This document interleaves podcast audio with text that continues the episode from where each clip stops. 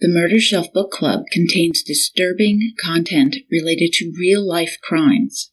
Listener discretion is advised. He laid it out, canceled dinner with his mom because he had a ton of errands. He got down there and said, Tonight's the night.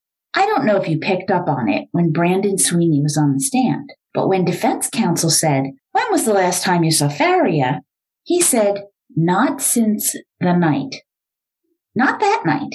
That night we played. That night we watched Conan the Barbarian. That night we celebrated Christmas. The night.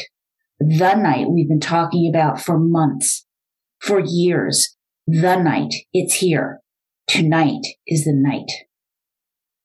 Prosecutor Leah Askey from Bone Deep by Charles Bosworth Jr. and Joel J. Schwartz.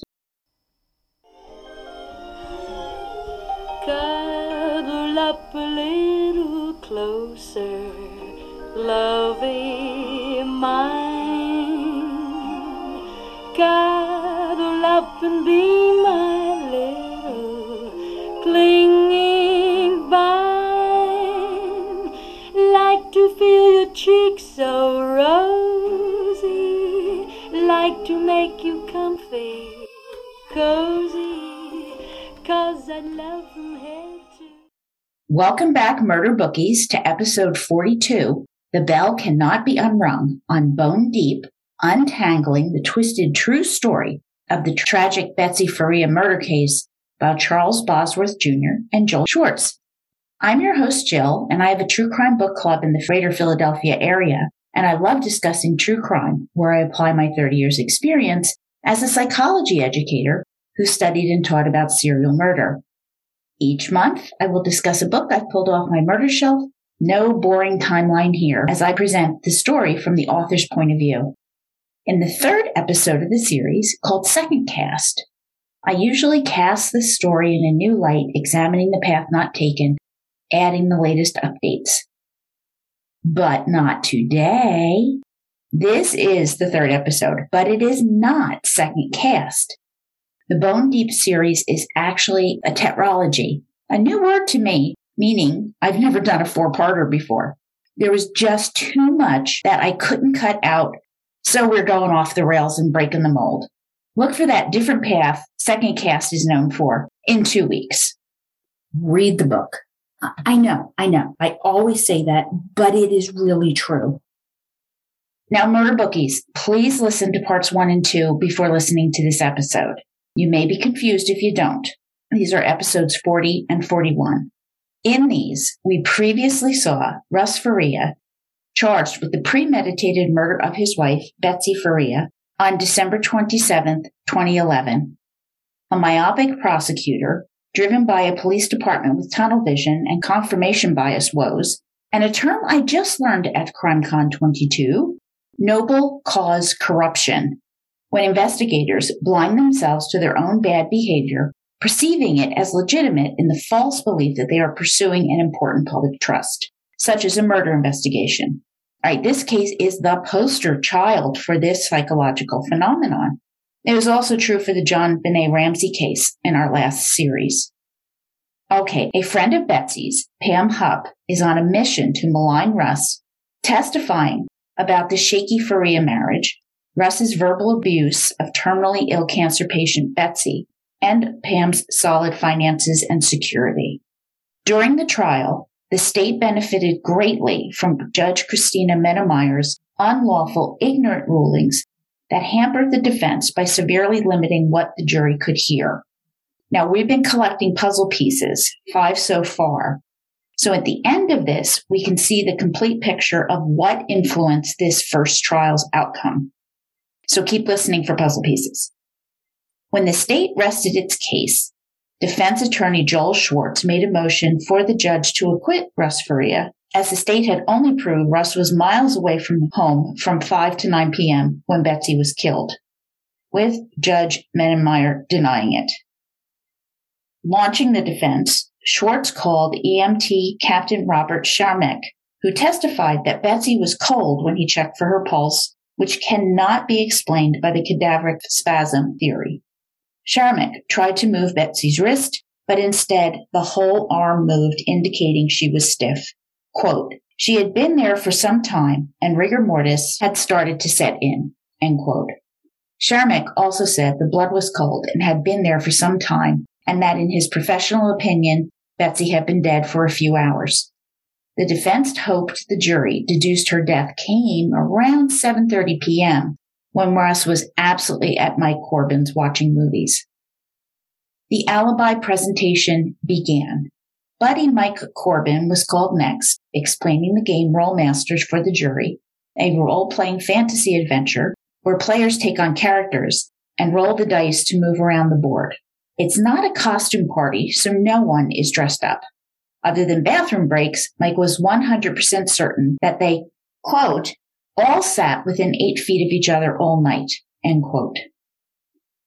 Assistant prosecutor Richard Hicks tried to paint the game in a darker light, casting Mike's role as a referee who had to think on his feet during the dark, violent missions the group went on during the game.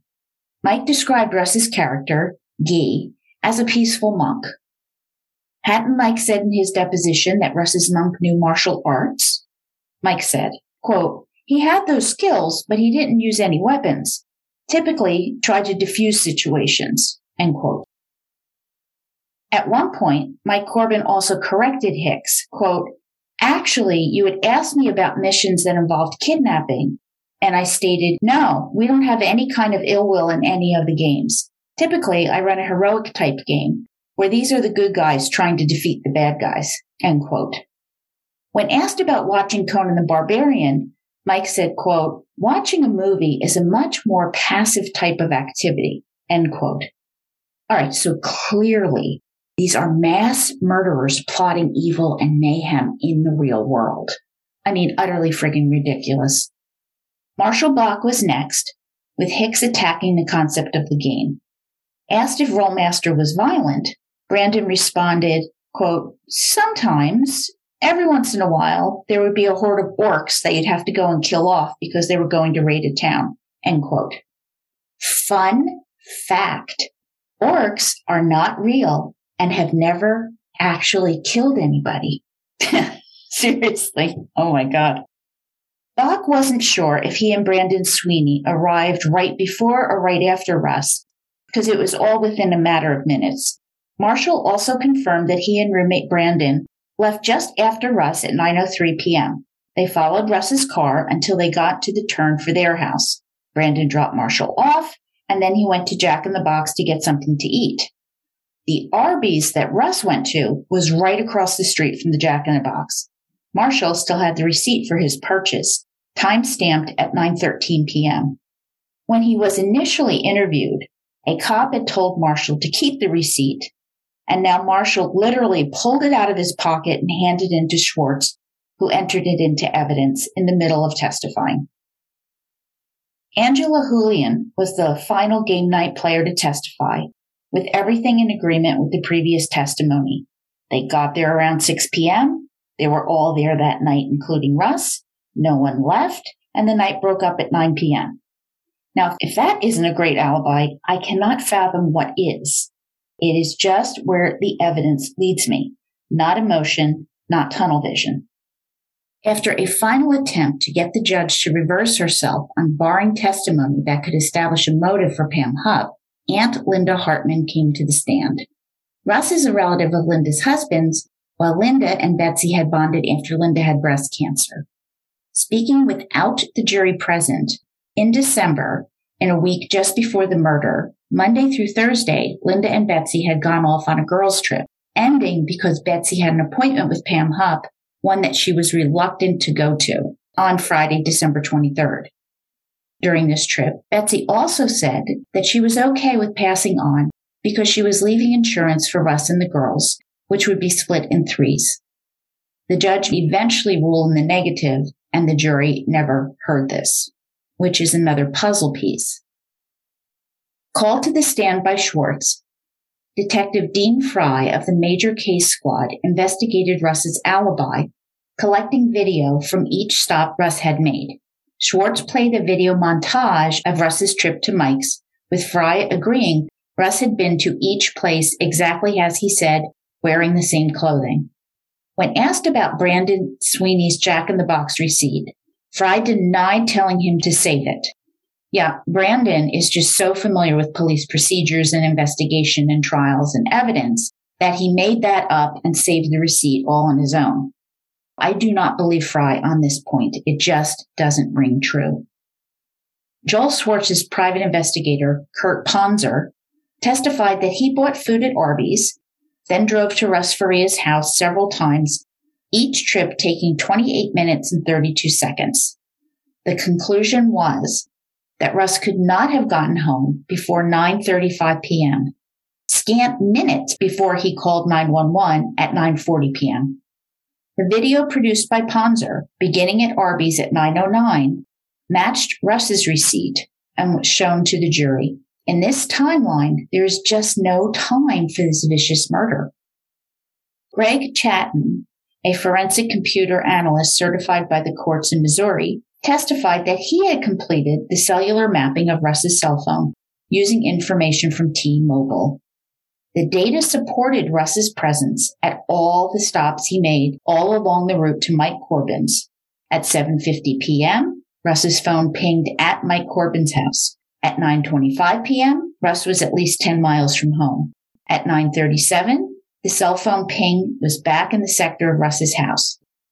When Greg Chatton asked where Pam Hupp's cell phone activity indicated she was at 7:27 p.m., objection rang out. The judge said Schwartz could present this, but outside the hearing of the jury. Puzzle piece. Jury out. The judge listened to Schwartz's argument for presenting Pam's cell phone information. Chatton explained his analysis that showed Pam Hupp's cell phone was still in the same sector as Betsy's house when she made her calls at 704 and at 727 p.m. The critical 727 call could not have been made when she was south of Troy or at her house as she had testified under oath. And the judge decided no, no, the jury could not hear this testimony. Jury back, Hicks's cross went to the paid witness territory. Yes, Chatton had been paid to do work and testify. Did Chatton work mostly for the defense? Well, yes, he did, because police had crime scene technicians to do this for them. Had Chatton refused to discuss his testimony with prosecutor Askey? Yes, because she was getting into defense trial strategy.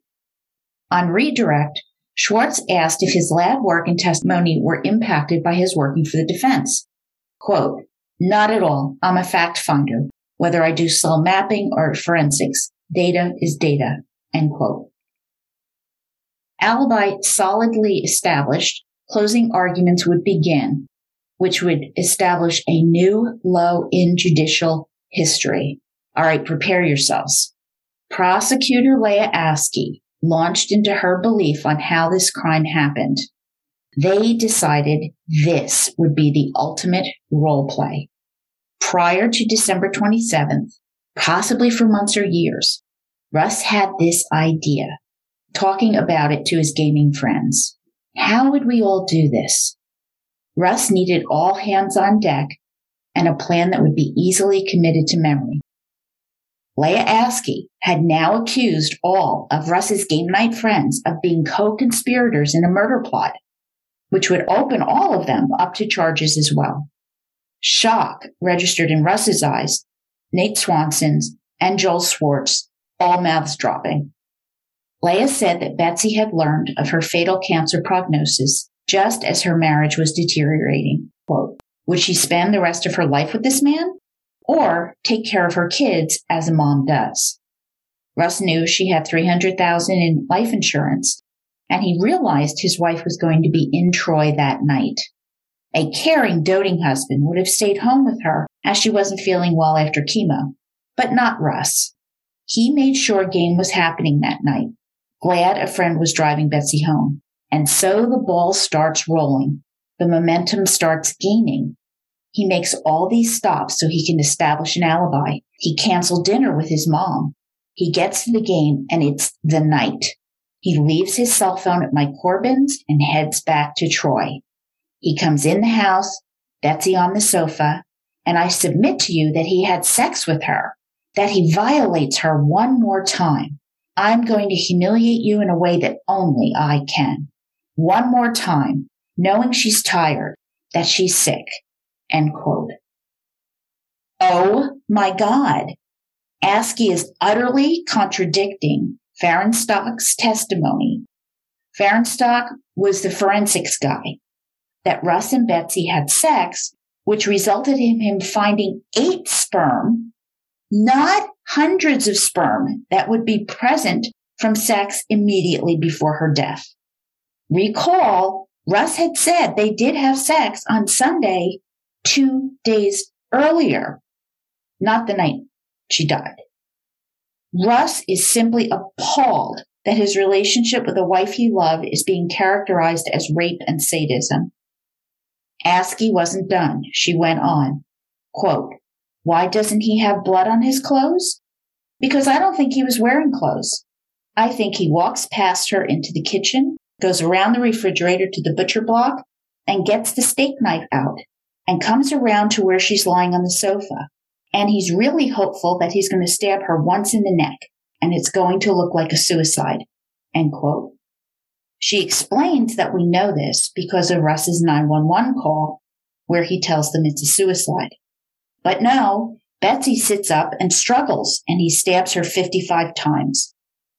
Quote, it was personal. It was passionate. He gets her on the ground and at some point the overall feeling is, oh no, this went horribly wrong as reality sets in. Now what do I do?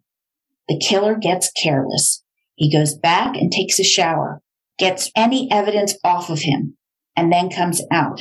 And guess what? They have a dog. By nature, it's inquisitive. He throws the dog over to the kitchen and then gets it outside on the chain. At some point, he picks up his phone, gets his Arby's bag, and heads back to Troy to call in the suicide. Or would I submit that Brandon Sweeney is the one who goes to Arby's, gets the receipt, and then drives across the street to Jack in the Box. Brandon Sweeney covers his butt with the receipt, drives to Troy, and gives the receipt, phone, and Arby's bag to Russ just as he's calling 911 on the landline. You can tell he's moving around on that call. And while he's talking to 911, he realizes the slippers. The killer gets careless. He runs back to his bedroom, 911 already on the phone. He knows they're dispatching. He turns the light off because he doesn't want to tell them he was ever in the bedroom and quickly tosses the shoes into the closet. End quote. The absolute level of shock and amazement Joel Schwartz was experiencing is intense. Out of the blue, Brandon Sweeney is elevated from friend to murder accomplice in a fantasy plot, contorting facts and logic beyond all reason. Recall, there is zero blood found in the shower, pipes, drains, nothing. I mean, this is fiction and it's really bad fiction at that. Leah Askey continues, going on about the killer. Quote, Russ says on the 911 call that the dog was outside, but the paw print proves the dog was in the house. He lied. Russ Faria's behavior also incriminates him. The 911 director said so. Officer Hollingsworth says this. Detective Merkel and Floyd all judge him because Russ never needs a tissue. End quote. She stops after explaining that reasonable doubt is based upon common sense. And I did throw the book across the room again. That paw print was never proven to be a paw print. Do you have a dog? I mean, what dog leaves one paw print? Come on, murder bookies. Does a dog leave one paw print? No. Evidence matters, Miss Askey. Quoting from Bone Deep, Leah Askey's almost demented flight of fancy still seems to be echoing in Joel Schwartz's ears when it was time for his closing argument. Quote, it sounds to me that she just accused four people of being complicit in a murder without one shred of evidence. That's offensive. End quote. Askey objects to personalizing the argument and the judge shrugged and Schwartz continued. Quote, those people were accused of murder five minutes ago. Tonight's the night? End quote. Joel's closing began discussing the word proof. Russ came home and had sex, leaving eight sperm cells in his wife. But Fahnestock, the forensic DNA expert, said if it's recent sex, there are hundreds of sperm, not eight. Russ's story of having sex 48 hours earlier is supported by the evidence. That's proof. Also, Betsy was found in her clothes wrapped in a blanket. So when did she strip down and have sex? Proof. Russ got naked but kept his slippers on to kill his wife? Why would he do that? It makes no sense. Joel reiterated the videos and receipt evidence supported everything Russ told the police about his activities. That's proof. Russ left his cell phone at Mike Corbin's? There's nothing to prove that. But there is cell tower evidence that proves the opposite that Russ's phone was with Russ on his way home exactly as he said. Four people testified that Russ was with them from 6 p.m. to 9 p.m., never wavering. That's proof beyond reasonable doubt. Where is the proof of some grand conspiracy? It did not exist. Joel reviewed the text between Betsy and Russ, all completely normal and usual for the Tuesday night game. There's no evidence that something was being set up. Betsy only wanted to remind Russ to pick up dog food. And Russ says he put down the bag of dog food when he got home. The jury was shown a photo of where the dog food was, exactly matching what Russ said. Proof. The medical examiner testified that the killer had to have blood on him or her. There was no blood on Russ's hands, feet, hair, skin, or under his fingernails. He couldn't have washed up. The police checked the sinks and drains. Not one scintilla of blood was found, and there should be a lot. The police searched Russ's car. No blood. Only an Arby's bag, a receipt, two iced teas, one empty. Shocked, Russ sees Betsy on the floor. Wrist, arm slashed, knife in her neck. She threatened suicide before, her history of depression, her fatal prognosis, and Russ jumps to the conclusion she killed herself. Now think, it's absurd to suggest that a killer who just inflicted 55 gruesome wounds to Betsy would expect the police to be misdirected by a suggestion she committed suicide. It makes no sense. It's not proof. Russ's behavior, crying, wailing, repeating no, no, no. Who knows how anyone would react in such circumstances? It's his grief. And the paw print? There's no conclusive evidence it's a paw print at all, or that it was blood, or when the mark occurred. No proof. Other than the slippers, the only physical evidence was blood on the switch plate in the bedroom, which had an apparent fabric pattern in it, fabric similar to the bloody slippers. So, gee, what happened there? If Russ had bloody slippers, wouldn't he have gotten rid of them, then called 911? It seems more likely someone was carrying bloody slippers into the bedroom when they turned on the light, because there were no bloody footprints anywhere.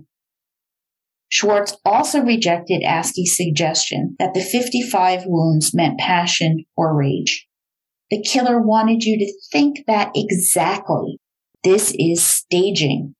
The wounds were precise and inflicted from the same direction, and that does not fit the pattern of someone who's in a rage. Betsy was dead from wounds to her neck when the other cuts were made. So why? to make it look like the killer was in a rage. And frankly, if Russ wanted to collect insurance money, he didn't have to devise some crazy, complicated murder plot drag his friends into a conspiracy and kill Betsy, exposing himself to prison or even lethal injection. All he had to do was wait a little longer. Betsy had terminal cancer. Yes, the state proved that Russ yelled at his stepdaughters and cursed and that he could be degrading when annoyed, and that a friend of Betsy's who met Russ three times in 10 years didn't like him. And the bizarre murder theory concocted by the prosecution? Russ would have had to have set it all up by 4 p.m. once he learned Pam was driving Betsy home. He would have had to figure out the alibi, make all those stops, then instruct four people to cover for him when he went home to kill his wife. And this master criminal keeps his bloody slippers in his closet where the police can find them. Occam's razor. The simplest explanation is likely correct. Schwartz was finished. Askey now asked a bunch of questions. Why didn't Russ drink his other iced tea? Well, I'm going to guess that he left it in the car. And why do we care? I don't care. Why was the only call to Russ's cell phone at 8:57 p.m.? Because that was when his mother-in-law Janet called him. Why would Russ say she'd committed suicide? Um, because he saw cuts on her arms and wrist with a knife in her neck and her mental health history. And then she did it again. Quote, folks, we talked about reasonable inferences and evidence. There just isn't any evidence that points anywhere else. End quote. Oh my God. Woman, mega puzzle piece here. Oh my God. Joel Schwartz had fought this entire trial to present Pam Hupp and all the evidence pointing at her to the jury with Askey fighting him and the judge failing to understand basic criminal law. And you guessed it. Joel jumps to his feet, erupting in a thundering objection for that violation. And Judge Mennemeyer sustains the objection, striking Askey's comment from the record and telling the jury to disregard it. But the bell cannot be unrung. And the state of Missouri versus Russell Faria went to the jury. But there was a come to Jesus moment. Assistant prosecuting attorney Mike Wood was in court that day to hear his boss, Leah Askey's closing argument. Her crazy conspiracy argument left him not only embarrassed for her, but for everyone in her office and the entire judicial system. The argument Leah Askey presented was demented, without a shred of evidence to support her wild speculation. She was so far outside ethical guidelines, and Mike Wood was just mortified.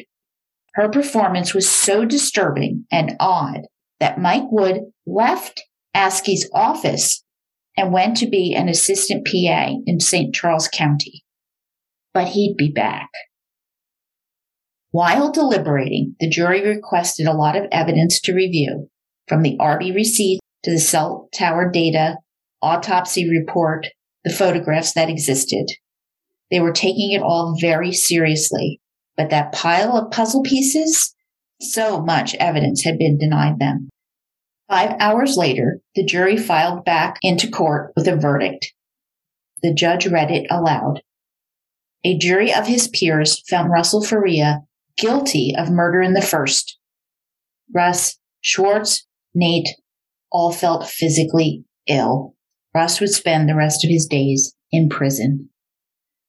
Shocked senseless, Russ was crushed, drained, and in disbelief, thinking someone came into my house, murdered my wife, and I'm going to prison for the rest of my life? Twelve people believe Askey's mind bending tale of the killer husband? Schwartz shook off his shock as they polled the jurors and told Russ, quote, this isn't over. I guarantee you that we will be back and we will beat this, end quote. Russ was handcuffed, escorted out of the courtroom, and off to jail as the Faria family, Lucy, Rachel, Mary Anderson, sobbed, just horrified. On the other side of the courtroom, Betsy's sister Mary Rogers told Chris Hayes of Fox 2, quote, after almost two years, justice has finally been served. I just hope people remember all the positive things about my sister. We cared for the man. He was part of the family, so it's hard. End quote. Maya Askey said she was glad Betsy's voice had been heard. Chris Hayes in Fox 2 then partnered with the St. Louis Dispatch reporter, Robert Patrick, to produce investigative stories questioning the evidence against Russ, Pam Hupp as a bona fide suspect, Leah Askey's conduct at the trial, and the evidence Judge Mennemeyer kept from the jurors. A special Fox 2 report on this won an Emmy. After he reported on the evidence kept from the jury, Chris Hayes asked Leah Askey if jurors would be upset. And she responded, quote, No, I don't believe so. Part of our process, part of our constitution gives us different rights, and there are protocols that go into every case that's tried. So things that are prejudicial to either one side or the other, you know, the judge has to weigh those things. End quote. Um, I know you'll be shocked that Leah Askey was wrong. After the verdict, Chris Hayes noted Schwartz is outraged and asked him what was next, with Joel replying, quote, We file an appeal and we do this again. There was evidence pointing to another, but the court kept that out, end quote. The case against Pam Hupp began November 21st, 2013, the day of Russ's conviction. Following up, reporter Chris Hayes spoke to the air quote surprise murder accomplices from Russ's game night friends. Brandon Sweeney told him, quote, This really sickens my stomach because I tried to help them out the whole time, be honest and truthful, just try to find out what happened that night, end quote. Angelica Hillian said, quote, it makes me sick. It really did. I just can't believe it. I can't believe things like this happened, end quote. Marshall Back chimed in saying, quote, faith in the justice system and authority figures, there's no faith in them anymore. You see something like this happen. I mean, I don't know. You almost go around town wondering who's going to screw me over next. End quote. Sweeney added, quote, it almost makes you second guess working with the authorities, end quote. And Mike Corbin said, quote, if we're guilty of something, we should be arrested but we don't want to be here. Leah Askey put us here by saying our friend committed a crime that he could not have possibly committed. I mean, he was within eight feet of us all that night. There's no way he committed this crime. End quote. Now, speaking with some of the jurors after they learned what had been withheld from them during the trial, Chris Hayes found most were angry. Juror Ken Masterson told him, quote, my whole life, I've heard the truth, the whole truth, and nothing but the truth. Well, that's leaving out some of the truth. This isn't, you know, somebody's paying a $30 fine or six days in jail. This is life in prison. You need to know everything. End quote.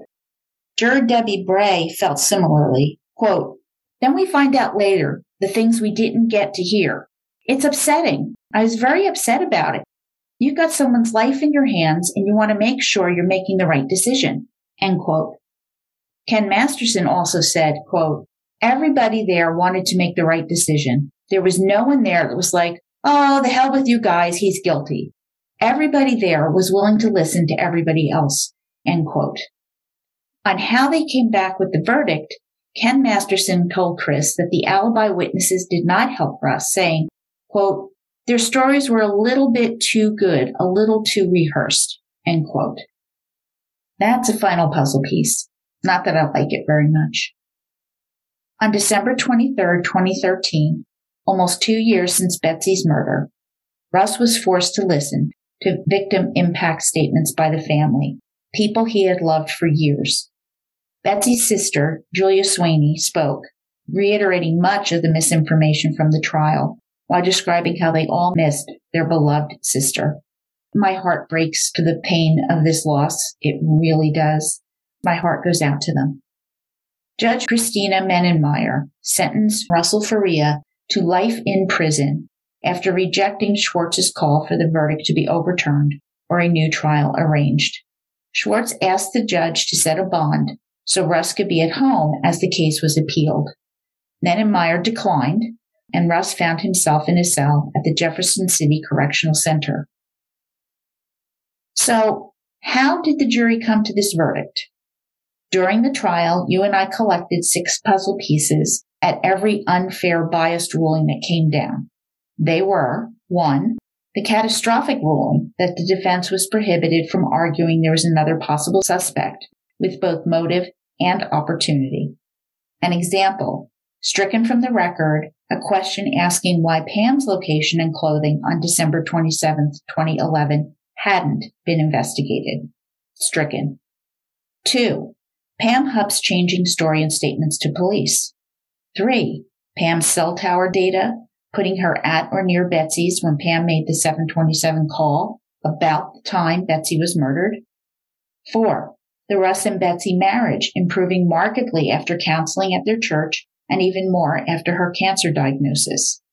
Five, the 9-11 supervisor who had not taken Russ's 911 call being permitted to testify on Russ's demeanor during the trial. Six, although stricken from the record, the jury heard Russ's alibi witnesses refuse to take polygraphs, which was not true, nor, as the law demanded, can such a refusal be used to impact their character. Lacking this information, plus what we've already discussed today, I can see we have a severely handicapped jury trying to come to a just decision and failing miserably.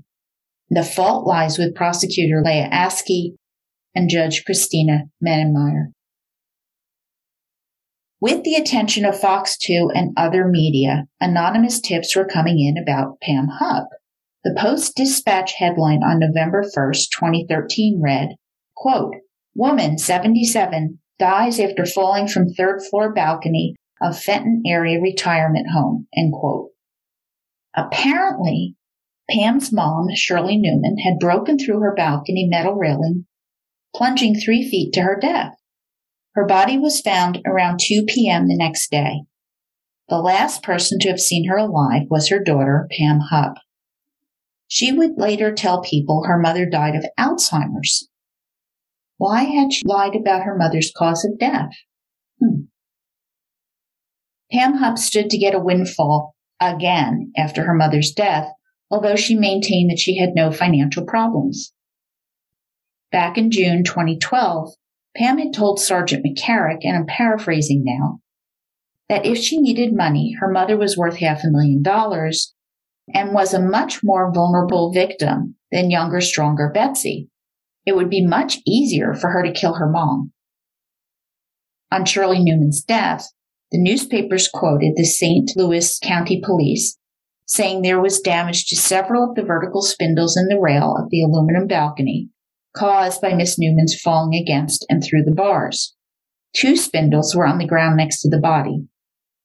Oddly, the horizontal top and bottom balcony bars were intact, undamaged. So I have to ask how a 218 pound or 99 kilogram Shirley managed to slide between the top and bottom bars? Had she dove head first? That makes no sense. Police were investigating it as an accident, but Joel Schwartz saw this as something far, far more sinister.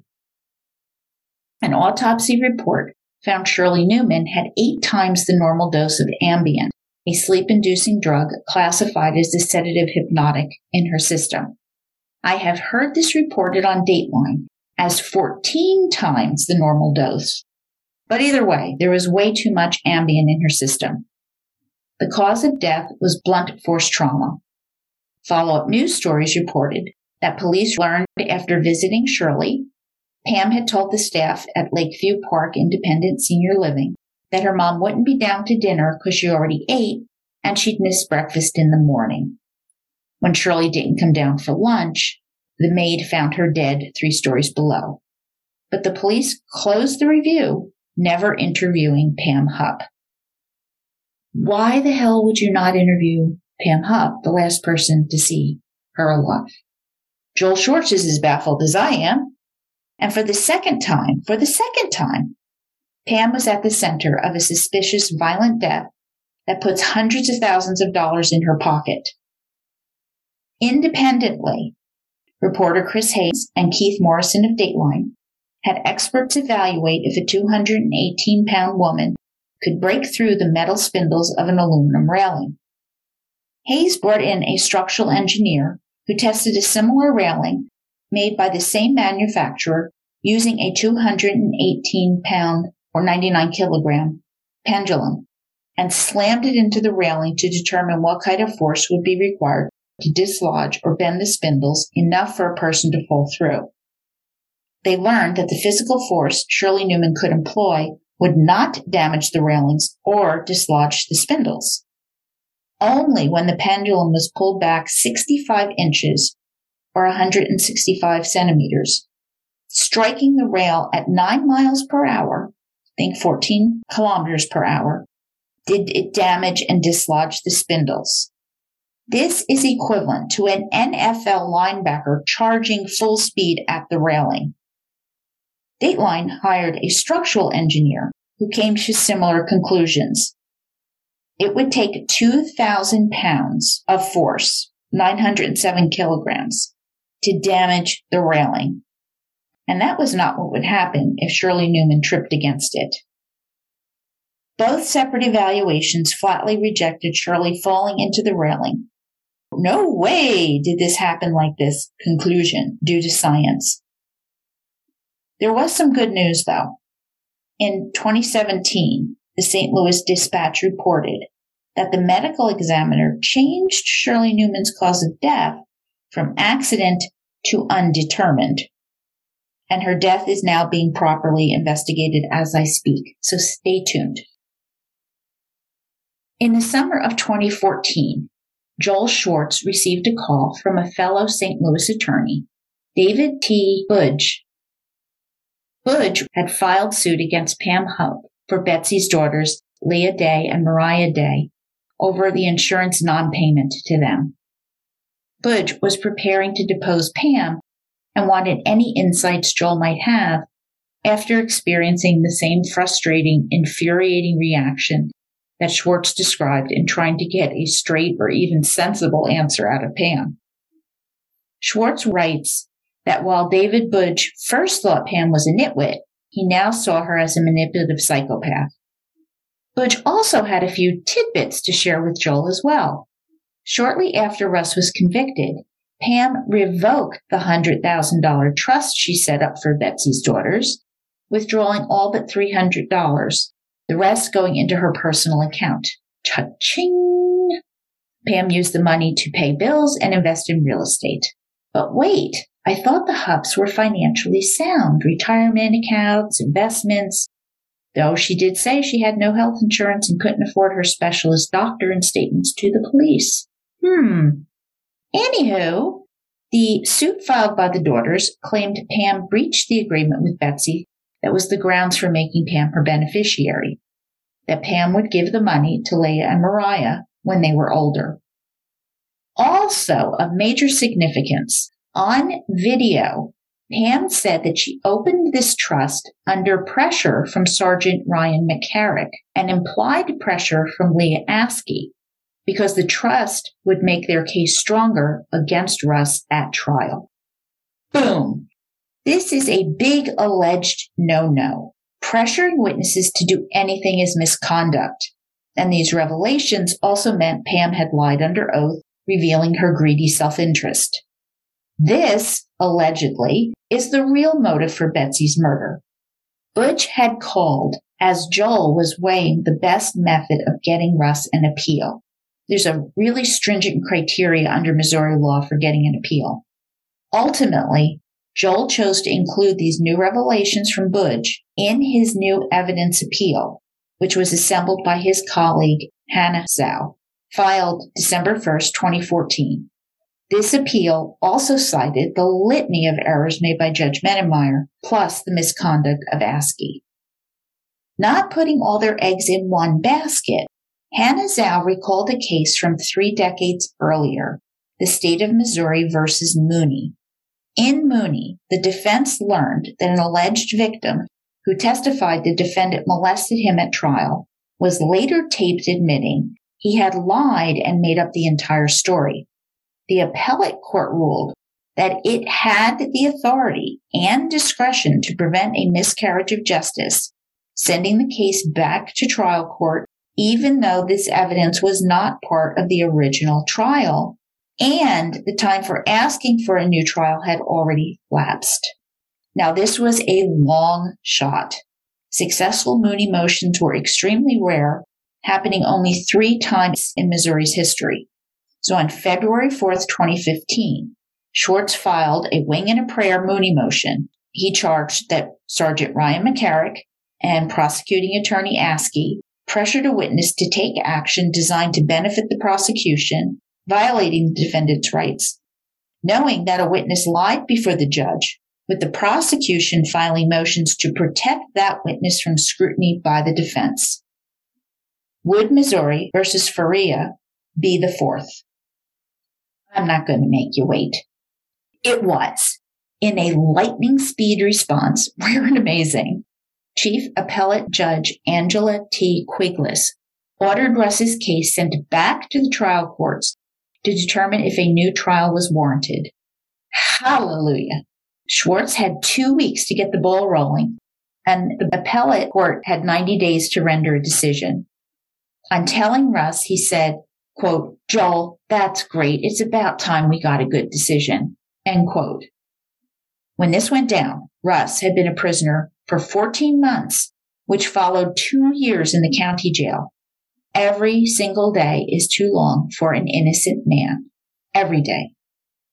But what was this time in prison like?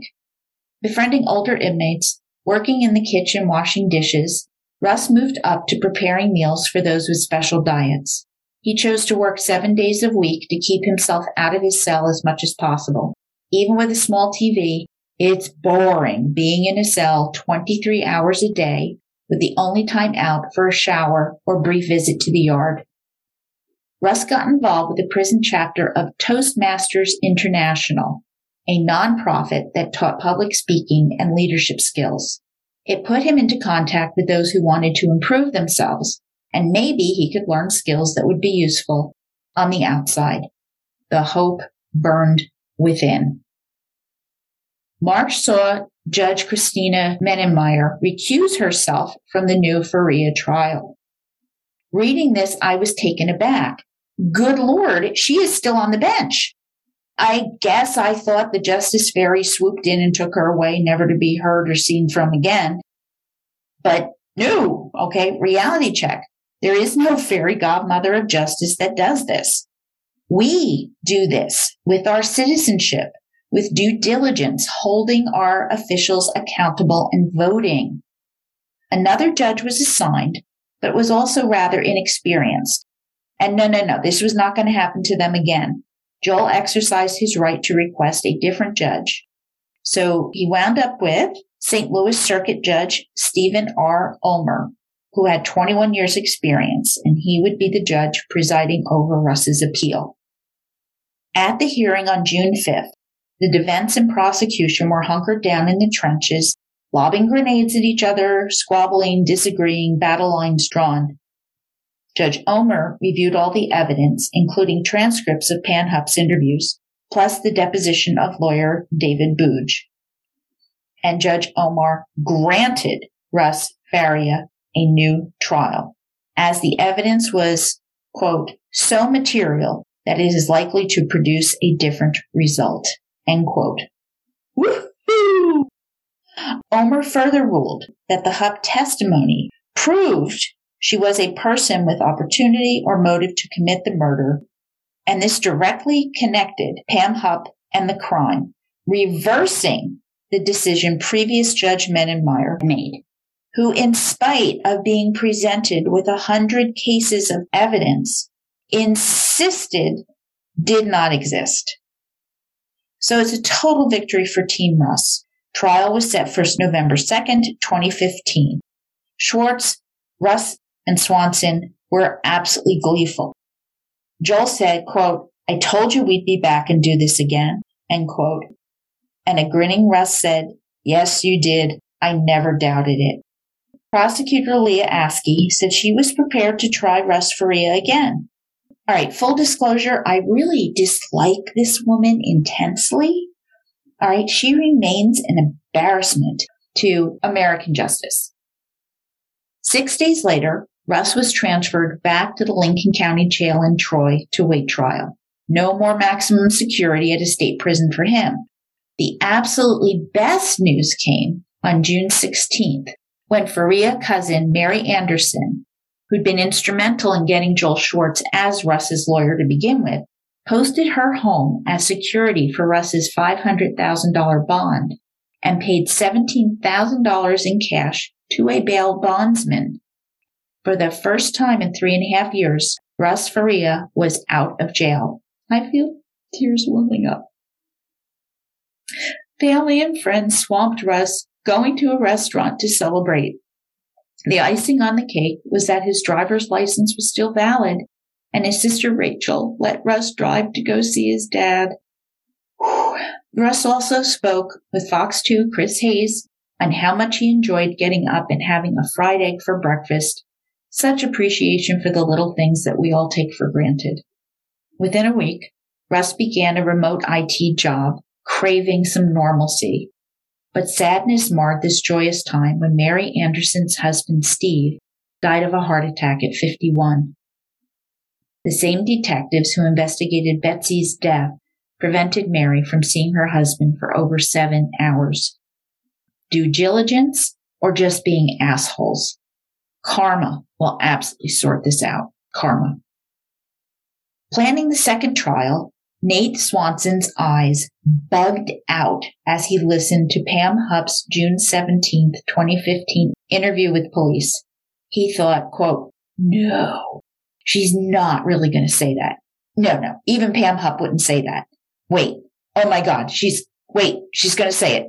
Oh my God, she said it. What the f-? End quote. New information. Pam now claimed that she and Betsy were lovers. Pam also insisted that neither was a lesbian and both were attracted to men, Pam citing her love of Magic Mike. She explained that Betsy had come to depend on her for an intimate level of emotional support that Russ failed to give her. Betsy had developed a mad crush on her, which grew into something more. Captain Mike Merkel clarified, quote, You were filling the voids that she felt in her marriage? End quote. Pam said, quote, Yes, she was in love with me. And at that point, I knew what was happening with her. And I just let it go because it was a small, small thing to give her. End quote. She claimed Russ was furious when he found out about the sex between Pam and Betsy, which led to a violent threat. So let's digest this together. While married, Betsy had had affairs and every two weeks or so slept with her ex-husband Ron, plus her marital sex with Russ. But she and Pam were lovers, but they weren't gay. All right, that's just a hard no. I just don't believe her. I just now don't believe her. Joel Schwartz was stunned to hear this latest bizarre flight of fancy. Russ was outraged. Quote, that's a total lie, total bullshit. That never happened, end quote. But there's more. A new police video emerged. Detective Patrick Harney, one of the first officers on the murder scene back in December 2011, told Pam that he and Captain Mike Merkel's theory on what happened that night, I mean, they were just chatting amongst themselves, as you do. And I'm totally paraphrasing this, that their latest theory was that Russ was not at the house when Pam and Betsy arrived home. But prior to Pam's leaving, Russ knew that Pam was there, possibly by seeing Pam's car parked outside. And Russ came home with both women there, indicating that the motivating factor for Pam's leaving was Russ's arrival.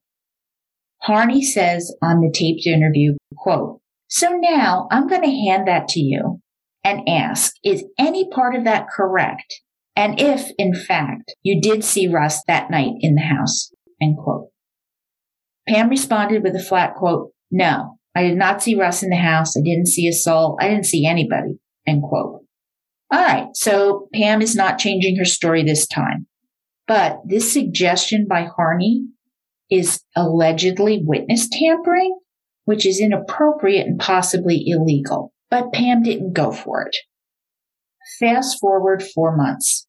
As the defense watched Pam's October 6th interview, that seed planted from the earlier interview flourished as Pam suddenly had a recovered memory.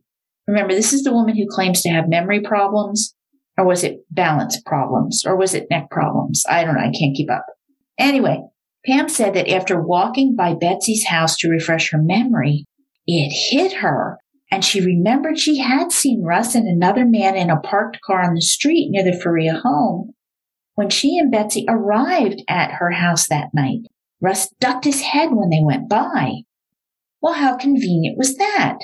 Now, the cops, of course, bought into Pam's latest as she rattled on about brain injury and three car accidents in three years and how she took Ambien regularly. Ambien. Where have we heard about Ambien before? Oh, yeah. Remember, eight times the normal dose of Ambien was found in her mother Shirley Newman's system after the fall from the balcony. Well, anyway, Harney's response on video is, quote, I don't have any reason to think you're wrong, end quote. My common sense superpower is tingling. I have every reason to think that is bulldinky. Red flag on the play. No way.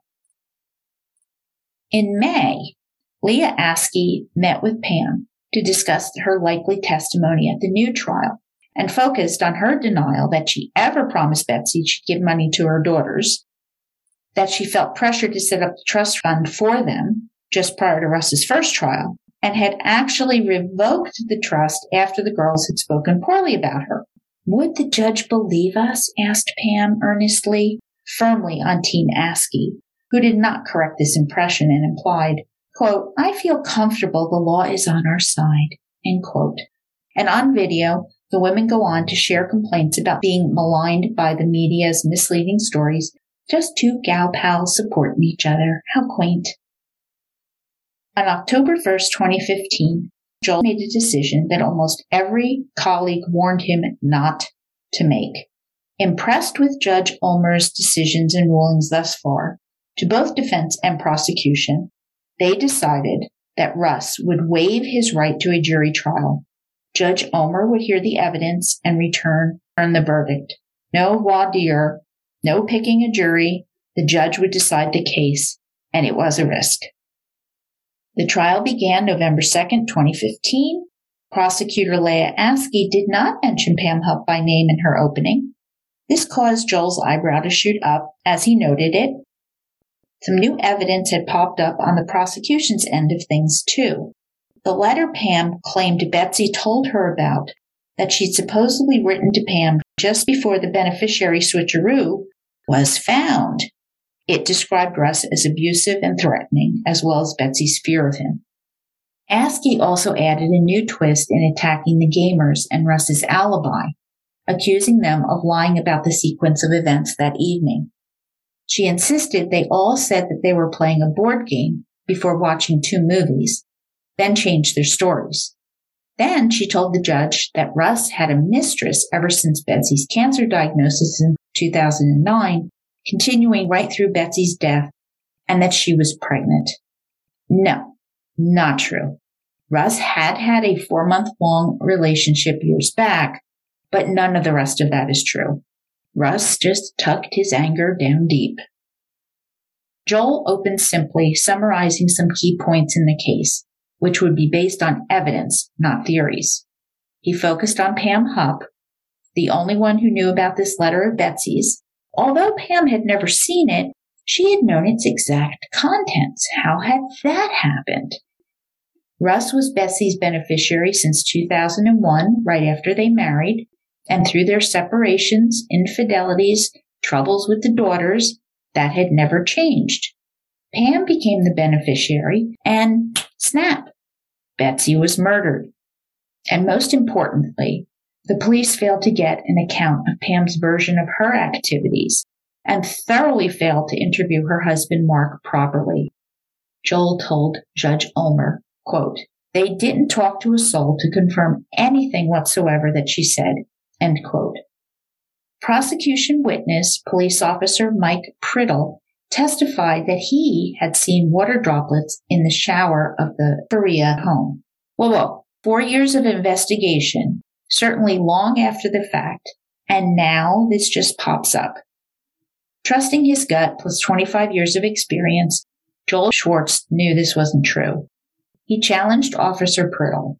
Was it true his observations about water droplets appears nowhere in not one report and thus is entirely undocumented? Correct, Priddle replied. Priddle agreed he wasn't saying someone took a shower, just that he saw two or three water droplets. He saw no wet walls or drains. In a rare move, Judge Ulmer leaned forward and asked his own questions. Where were the water droplets? How big were they? Priddle described them as being about mid tub and less than the size of a dime. Clarifying, Judge Ulmer asked, quote, no report contained this observation, end quote. That's correct, was the reply. Joel thought the testimony was a wash. Ah, I love that.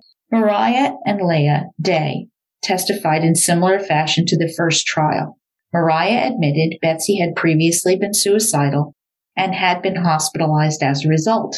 She also admitted that in December 2011, on hearing of Betsy's death, she initially thought her mother had committed suicide.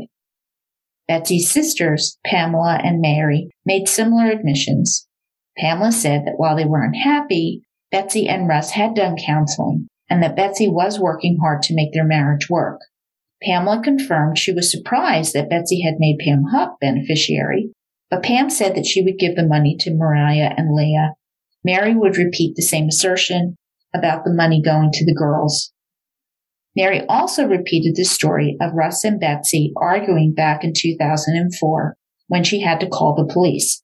But this time she admitted it was a long time ago Betsy and Russ had worked through their issues and loved each other very much. Mary also confirmed that Leah and Mariah had filed suit against Pam to recover the insurance money. Bobby Wan was a friend of the Meyer family since they were neighbors way back in 1969. On the stand, Bobby said Betsy had said that Russ put a pillow over her face, which verified Pam Hupp's story. But Betsy had not provided any details. Bobby knew Russ could be verbally abusive, and she confirmed Pam was changed to the beneficiary because Betsy wanted the girls to get the money, with Pam agreeing to do so. Schwartz went gently with this elderly woman who was now 80 years old, and he was sure that these ideas had been planted by Pam Hupp and it had not actually occurred.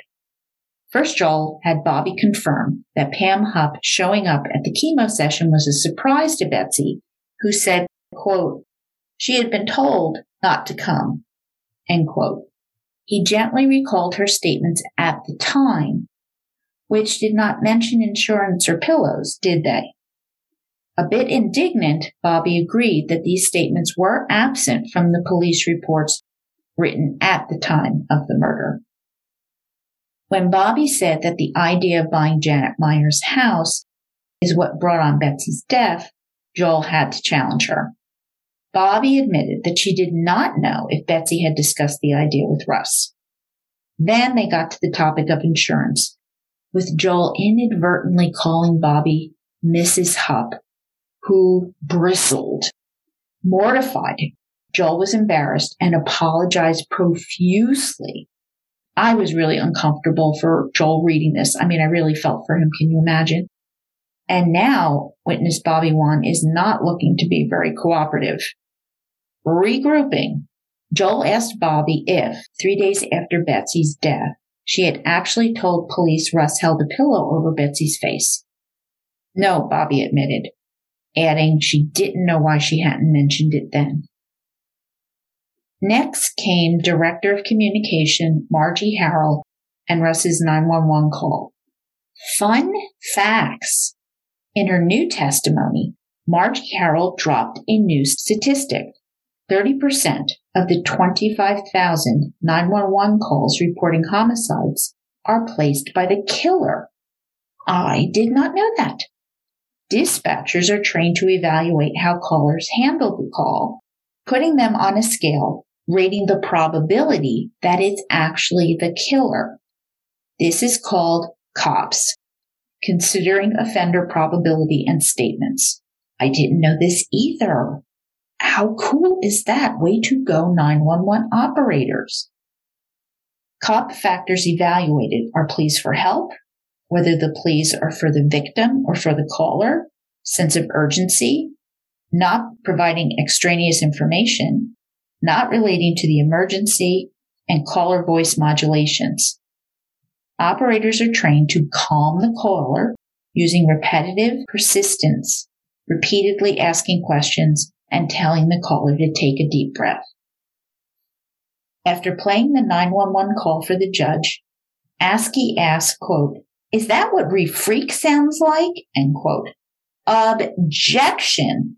The prosecution could not evaluate Russ's call as the judge had previously ruled, with Ulmer sustaining the objection. Askey's approach was shut down with more objections and sustained rulings, and defense attorney Nate Swanson didn't even bother to cross Harrell. Her testimony was so insignificant to the defense. Amy Pratt Butner, the now married crime scene investigator, was back on the stand. She testified that she'd taken 700 photos of the house inside and out. Her search of the bathtub and sink found no water droplets or any evidence they'd recently been used. She said the shower curtain and towels were all dry. She declined to test for blood with luminol because she only did that if there was evidence of cleanup or a body had been moved, not in the case of the Faria murder.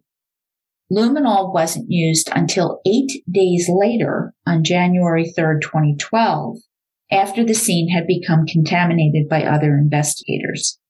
Amy Pratt Butner testified there was a cloth pattern on the bloody switch plate and that she found no bloody footprints. The slippers appeared to be bloody from swiping, not walking, and it was completely impossible for someone to stab Betsy 55 times and not be covered in blood. Next up, Detective Mike Merkel, described in Bone Deep as an unrepentant and blatantly obnoxious cop, described the blood at the scene as, quote, some of it appeared to be wet and some of it appeared to have been drying, end quote. He also said Russ's emotion, quote, came to light more or so when he was by himself and there was no one around. It seemed to be very over the top, very exaggerated, end quote.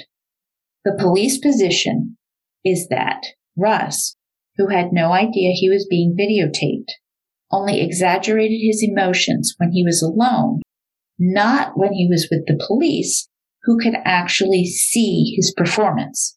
But Russ was definitely faking grief and despair.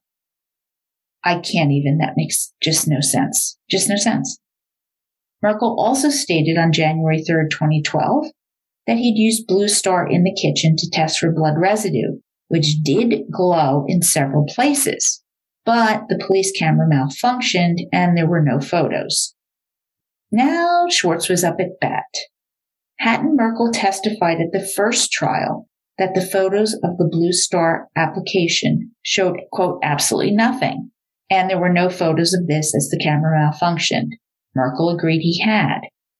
Quote, so there were no pictures that were developed that day, end quote, asked Schwartz.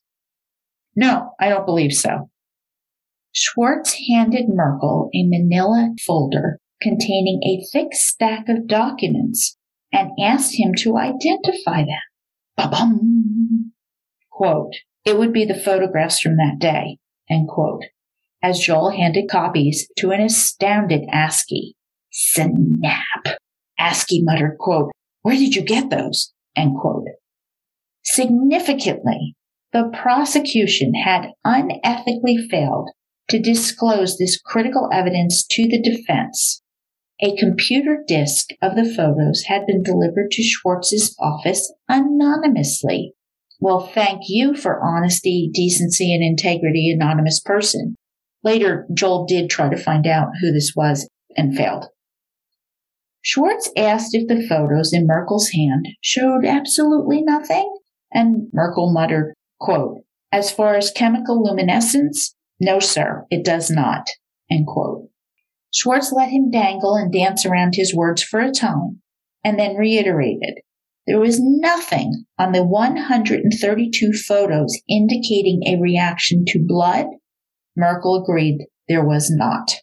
Going through the sink photos, towels, drawers, tiles on the floor, Merkel had to say there was no blood on any of them. Bazinga! This kind of thing angers me so much. Book thrown across the room again. Framing an innocent man for what reason? Certainly not justice. Major Ray Floyd told Schwartz that when he was accusing Russ of murdering Betsy for hours on end, that Pam Hupp, the last person to see Betsy alive, had just become her beneficiary days earlier. However, Floyd admitted he did not know Betsy had failed to answer the three previously arranged phone calls that night. He did not know that Pam placed a call to Betsy's cell phone barely 20 minutes after she left. Didn't know that Pam told the police that she didn't go inside and then later said she had gone inside. Floyd did know four of Russ's friends confirmed he was with them 30 minutes away from his house until 9 p.m. It was clear that by the time Floyd interviewed Russ, the major case squad had already concluded Russ killed Betsy. Had any officers spoken to Pam's husband? Neighbors? Friends? Floyd had no idea. Lots of I don't knows, but they arrested Russ anyway. Floyd actually said he was just following the leads that he had been given. Oh my God, did he really say I was just following orders? Didn't that defense go out in 1946? That's why investigation matters. He didn't follow the evidence. He didn't look for the evidence. He just jumped to conclusions. And then it was time for Detective Ryan McCarrick to take the stand. Askey asked why Pam Hupp wasn't investigated. He basically said at that point they saw no reason for her to be investigated any further than she was. And he admitted the major case squad had made a mistake. Well, at least he admitted it. Had Pam shown evidence of deception? No. All right, now here's when I laughed out loud. Miss Gobbledygook double talk? Really? Seriously? But McCarrick now said that regarding the trust for Betsy's daughters, he had only said that Pam needed to make a decision so her intentions were known. No, not buying it, detective. You're on video. No, uh-uh. Schwartz asked McCarrick about his June 25th, 2012 interview with Pam to clear up some inconsistencies in her statements. Why had McCarrick called her statements, contradicting each other multiple times, differences? Just differences? And McCarrick said, well, yes, correct. Had McCarrick repeatedly urged her to set up a trust before the first trial so it would look good? Yes. Did he know she withdrew almost all the money from that trust within days of Russ's conviction? He had heard that. Had McCarrick investigated cell tower records to determine where Pam Hupp was when she called Betsy at 7:27 p.m.? No. Was it true the only evidence regarding Pam's whereabouts came from her husband Mark telling police the next morning, which did not include when his wife got home, and there was no follow up? Yes. Could he say where Pam Hupp was when Betsy was killed? No, he could not. But Pam gained $150,000? Yes, McCarrick confirmed. Huh. Betsy's mom, Janet Myers' questioning was as delicate as Bobby Wan's. She said to police that Betsy and Russ had a great relationship, but that Betsy's relationship with her daughter was more rocky. Yes, she had said that. Joel asked if Betsy could cut her daughters out of their inheritance. Quote, no, no, she wanted the money for them, end quote. Had she said a month before her death that Russ and the girls would be well taken care of? She had. Janet also characterized Pam Hupp as Betsy's, quote, 10th to 20th best friend, end quote, whom Janet described as, quote, a money grubbing, not a nice word, end quote. But Janet did not believe that Pam was a murderer. Probing her relationship with Russ, Janet admitted that she and Russ had been close and had a good relationship most of the marriage. Today, four years after trial number one, Janet said that Russ had gotten meaner in the months before Betsy was killed. Joel would ask about the initial investigation and first trial. Had Janet told the police Russ had gotten meaner and their relationship had gotten worse? No, Janet had not. Sworn in, Rita Wolf, a close friend of Betsy's, who she's known since high school, spoke plainly. Rita said that Detective Ryan McCarrick lied when he said before the first trial he had not pushed Betsy's family to not sue Pam Hupp for the insurance money. Quote, he wanted me to quit forcing the issue of them suing at the time. He wanted them to wait until after the trial, end quote. Rita drove home quite a few times that Betsy had discussed providing for her family with Rita, and the last time they talked, Betsy had decided to make her sister, Julie Swaney, beneficiary to make sure that the money went to her daughters. Rita had gotten the sense that Russ, in his grief, might be reckless with money. Betsy had been fine with Russ being beneficiary on the other policies. Had Betsy been scared of Russ? No, no, she was not, said Rita.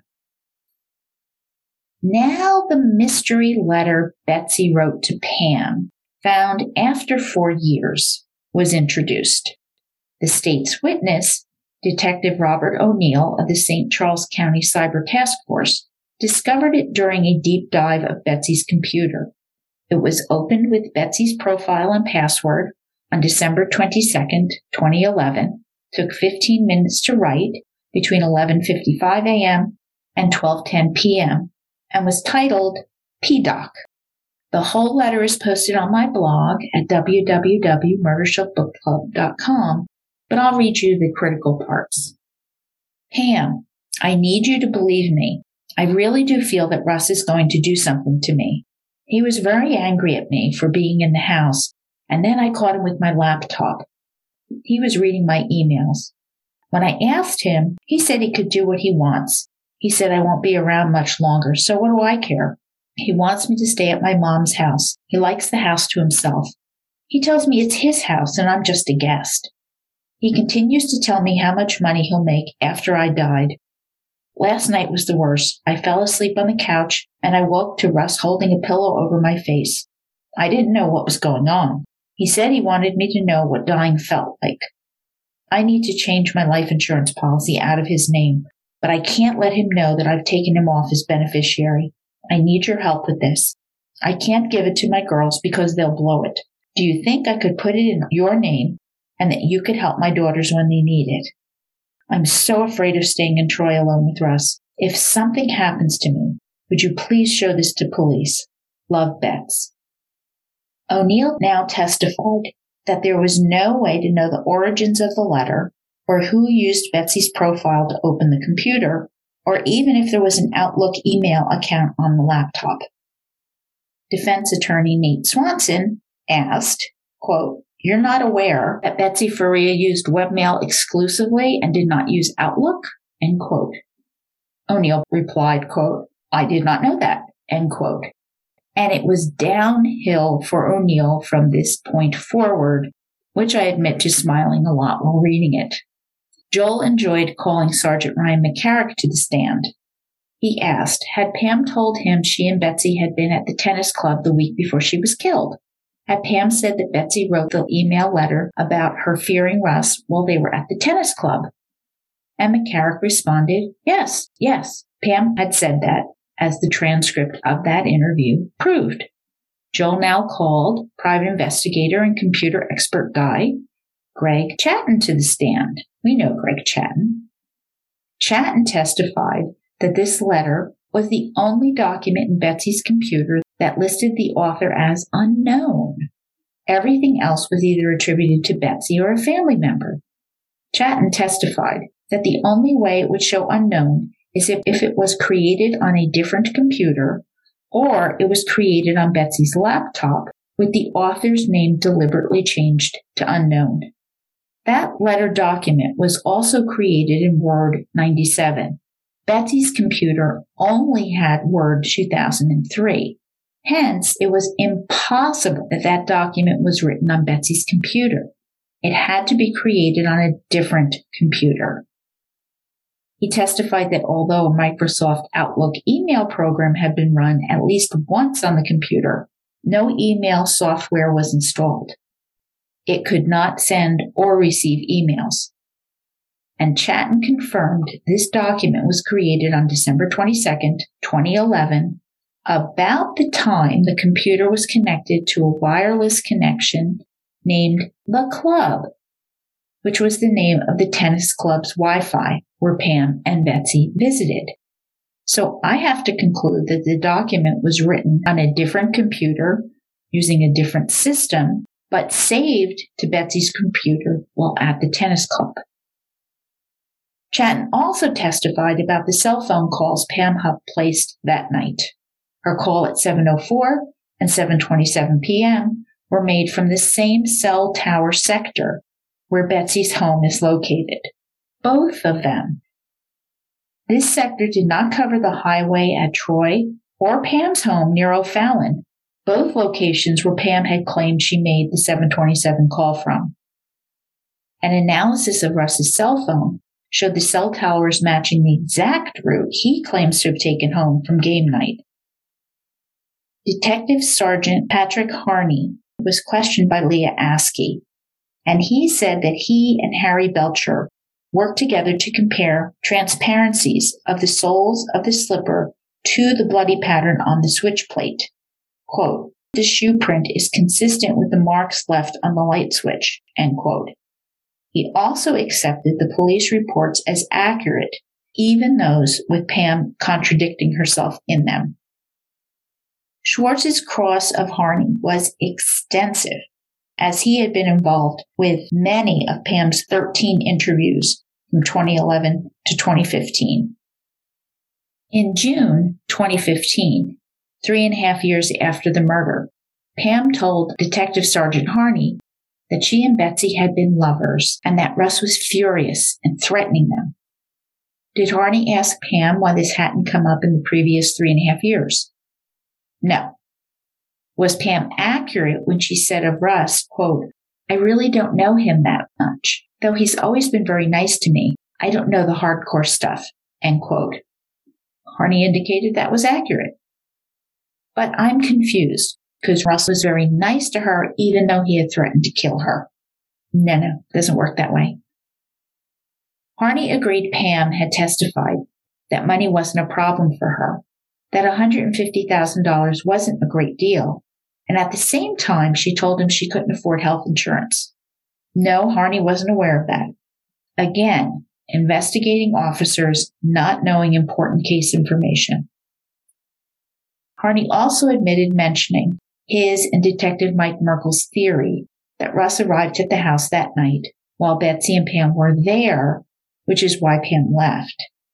He had asked Pam if she had seen Russ in the house that night.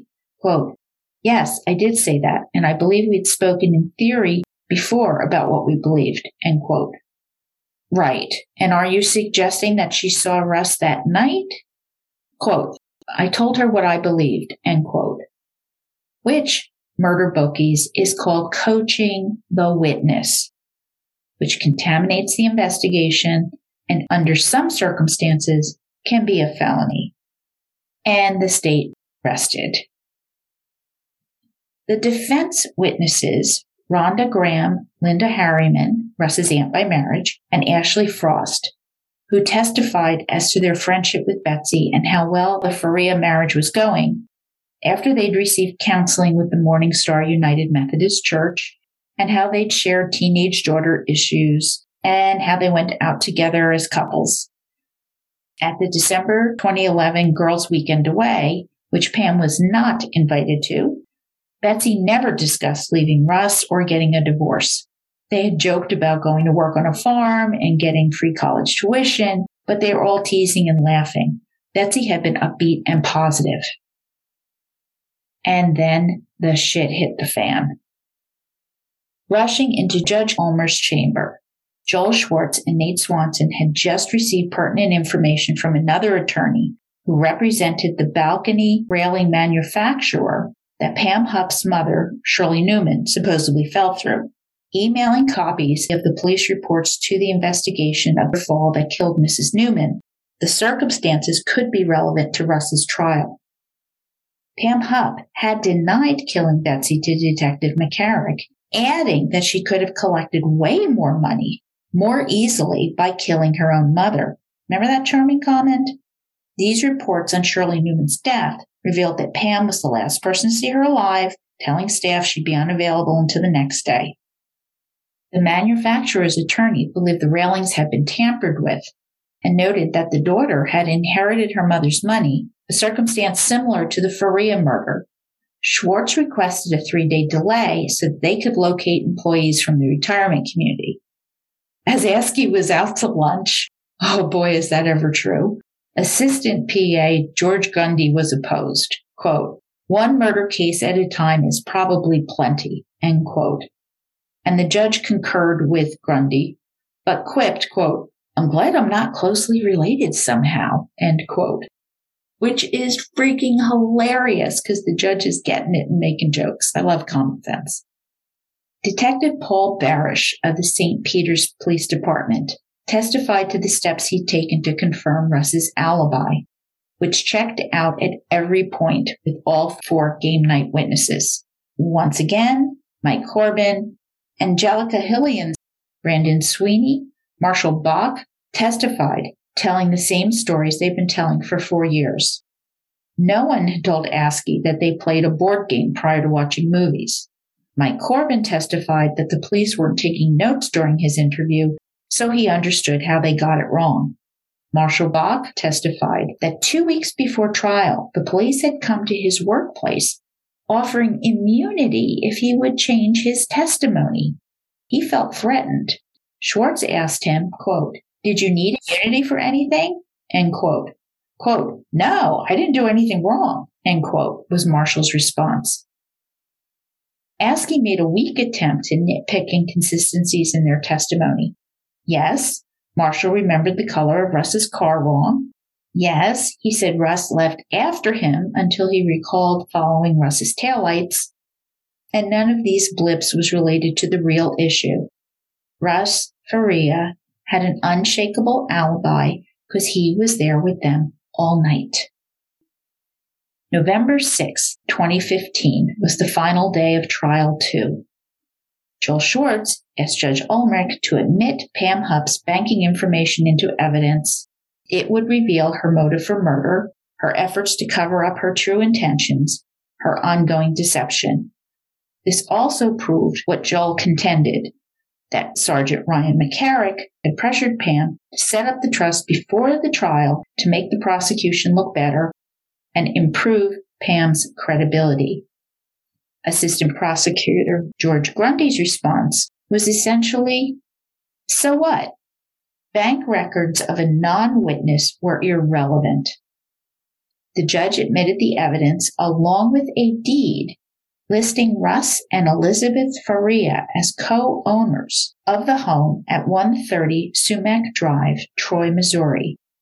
And this is highly significant because in the mystery letter that Betsy supposedly wrote, she complained about Russ, saying that she was just a guest in his house. Well, incorrect. Both Russ and Betsy owned their home, and Betsy would certainly know this. So who wrote this false information in the note? Someone who didn't know they both owned the house? Pam Hupp had been subpoenaed by both prosecution and defense, but was not called as a witness, and she was pissed. Schwartz determined that the maddening lies, twisting stories, and a disturbed woman on the stand was not to the benefit of the defense. Finding out she wouldn't be testifying, Pam texted defense attorney Nate Swanson, Quote, What's the matter? Schwartz loses balls? End quote. Still, Pam Hupp must have known that she was either going to be painted as a valued witness to a murderous plot by Russ Faria or the cold calculating killer responsible for the death of her best friend for money. Askey did not repeat the insane murder conspiracy closing of trial one. Selling such an outlandish theory to Judge Ulmer probably wasn't a good look. Instead, she emphasized the mystery letter to Pam Hupp. Quote, if something happened to me, please show this to the police. End quote.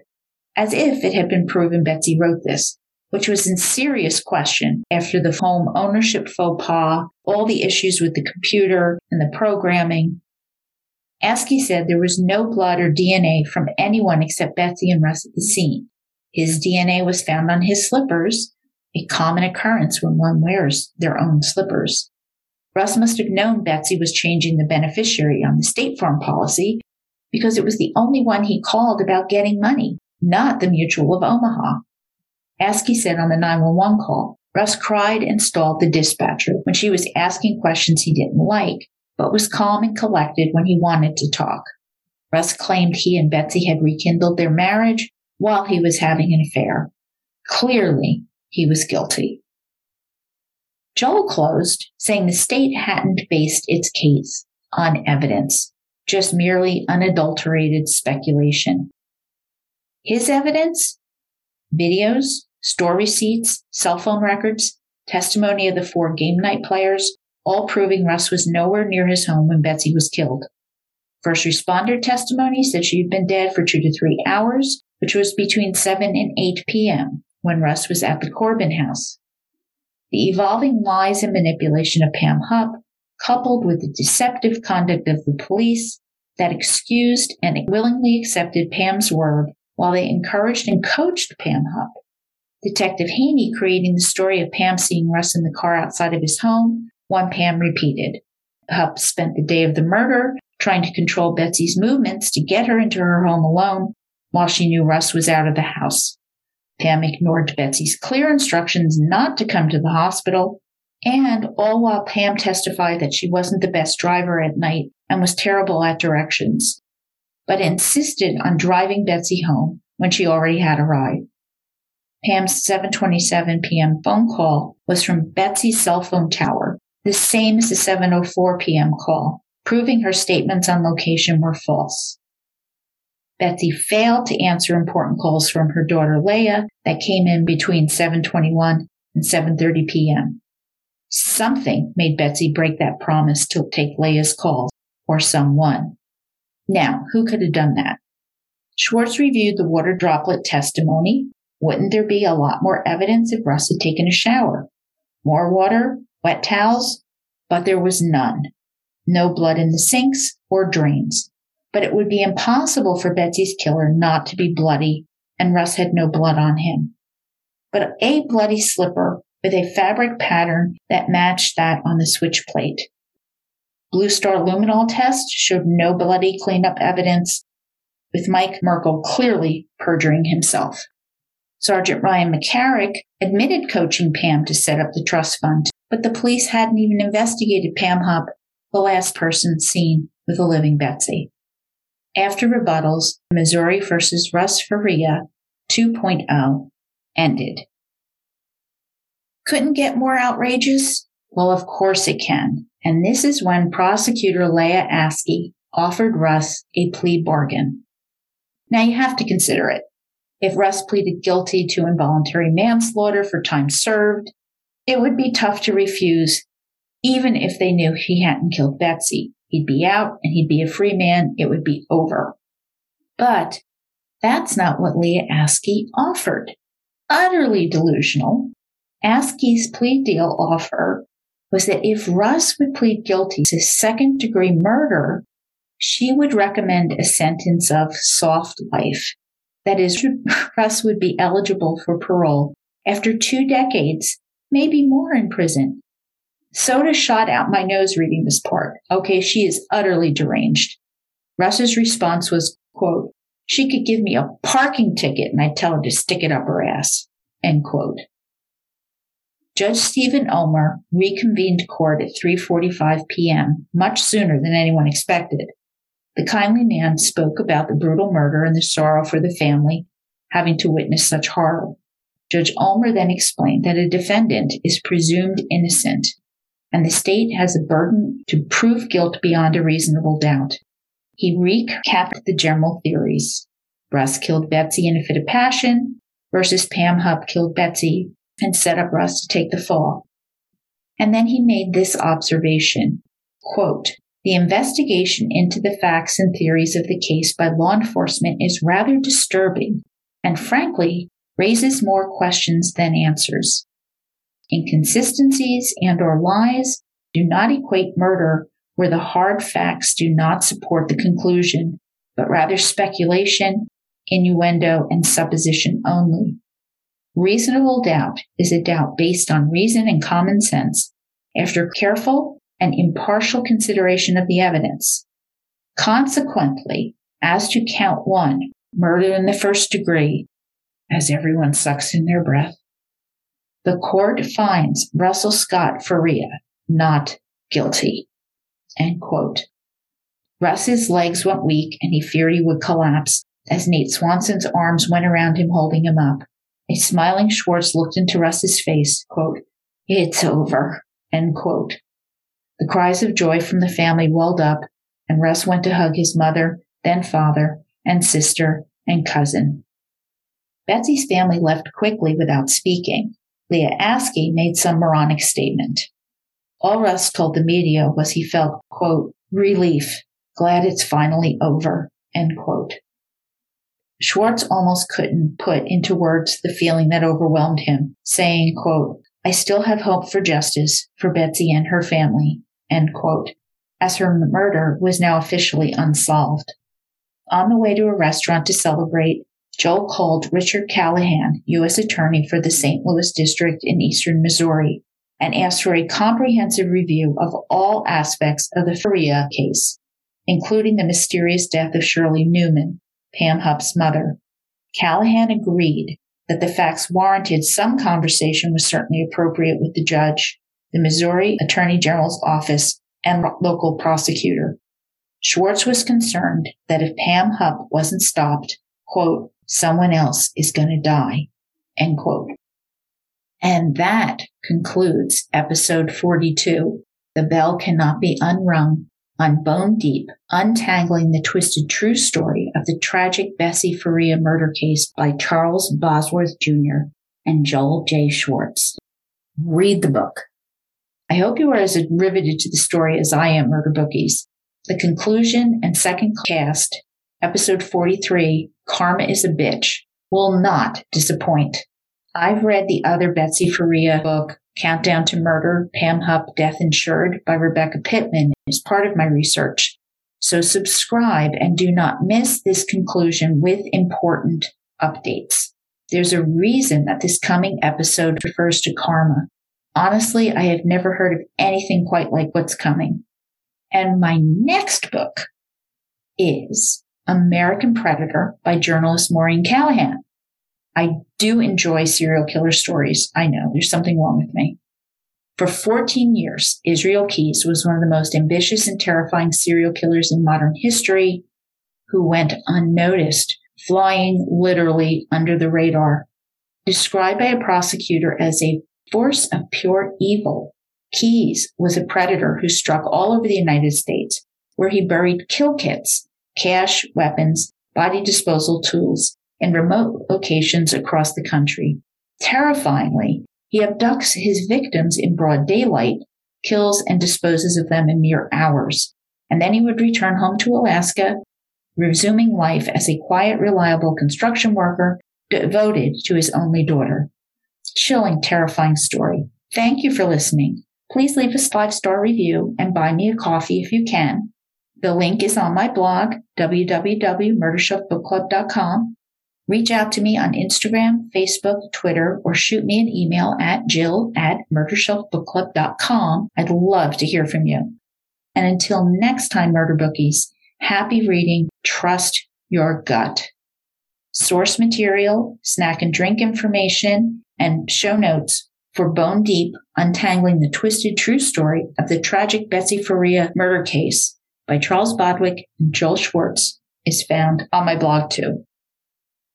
Written and produced by Jill, all rights reserved, music by Carl Husina, and lyrics by Otto Harbach.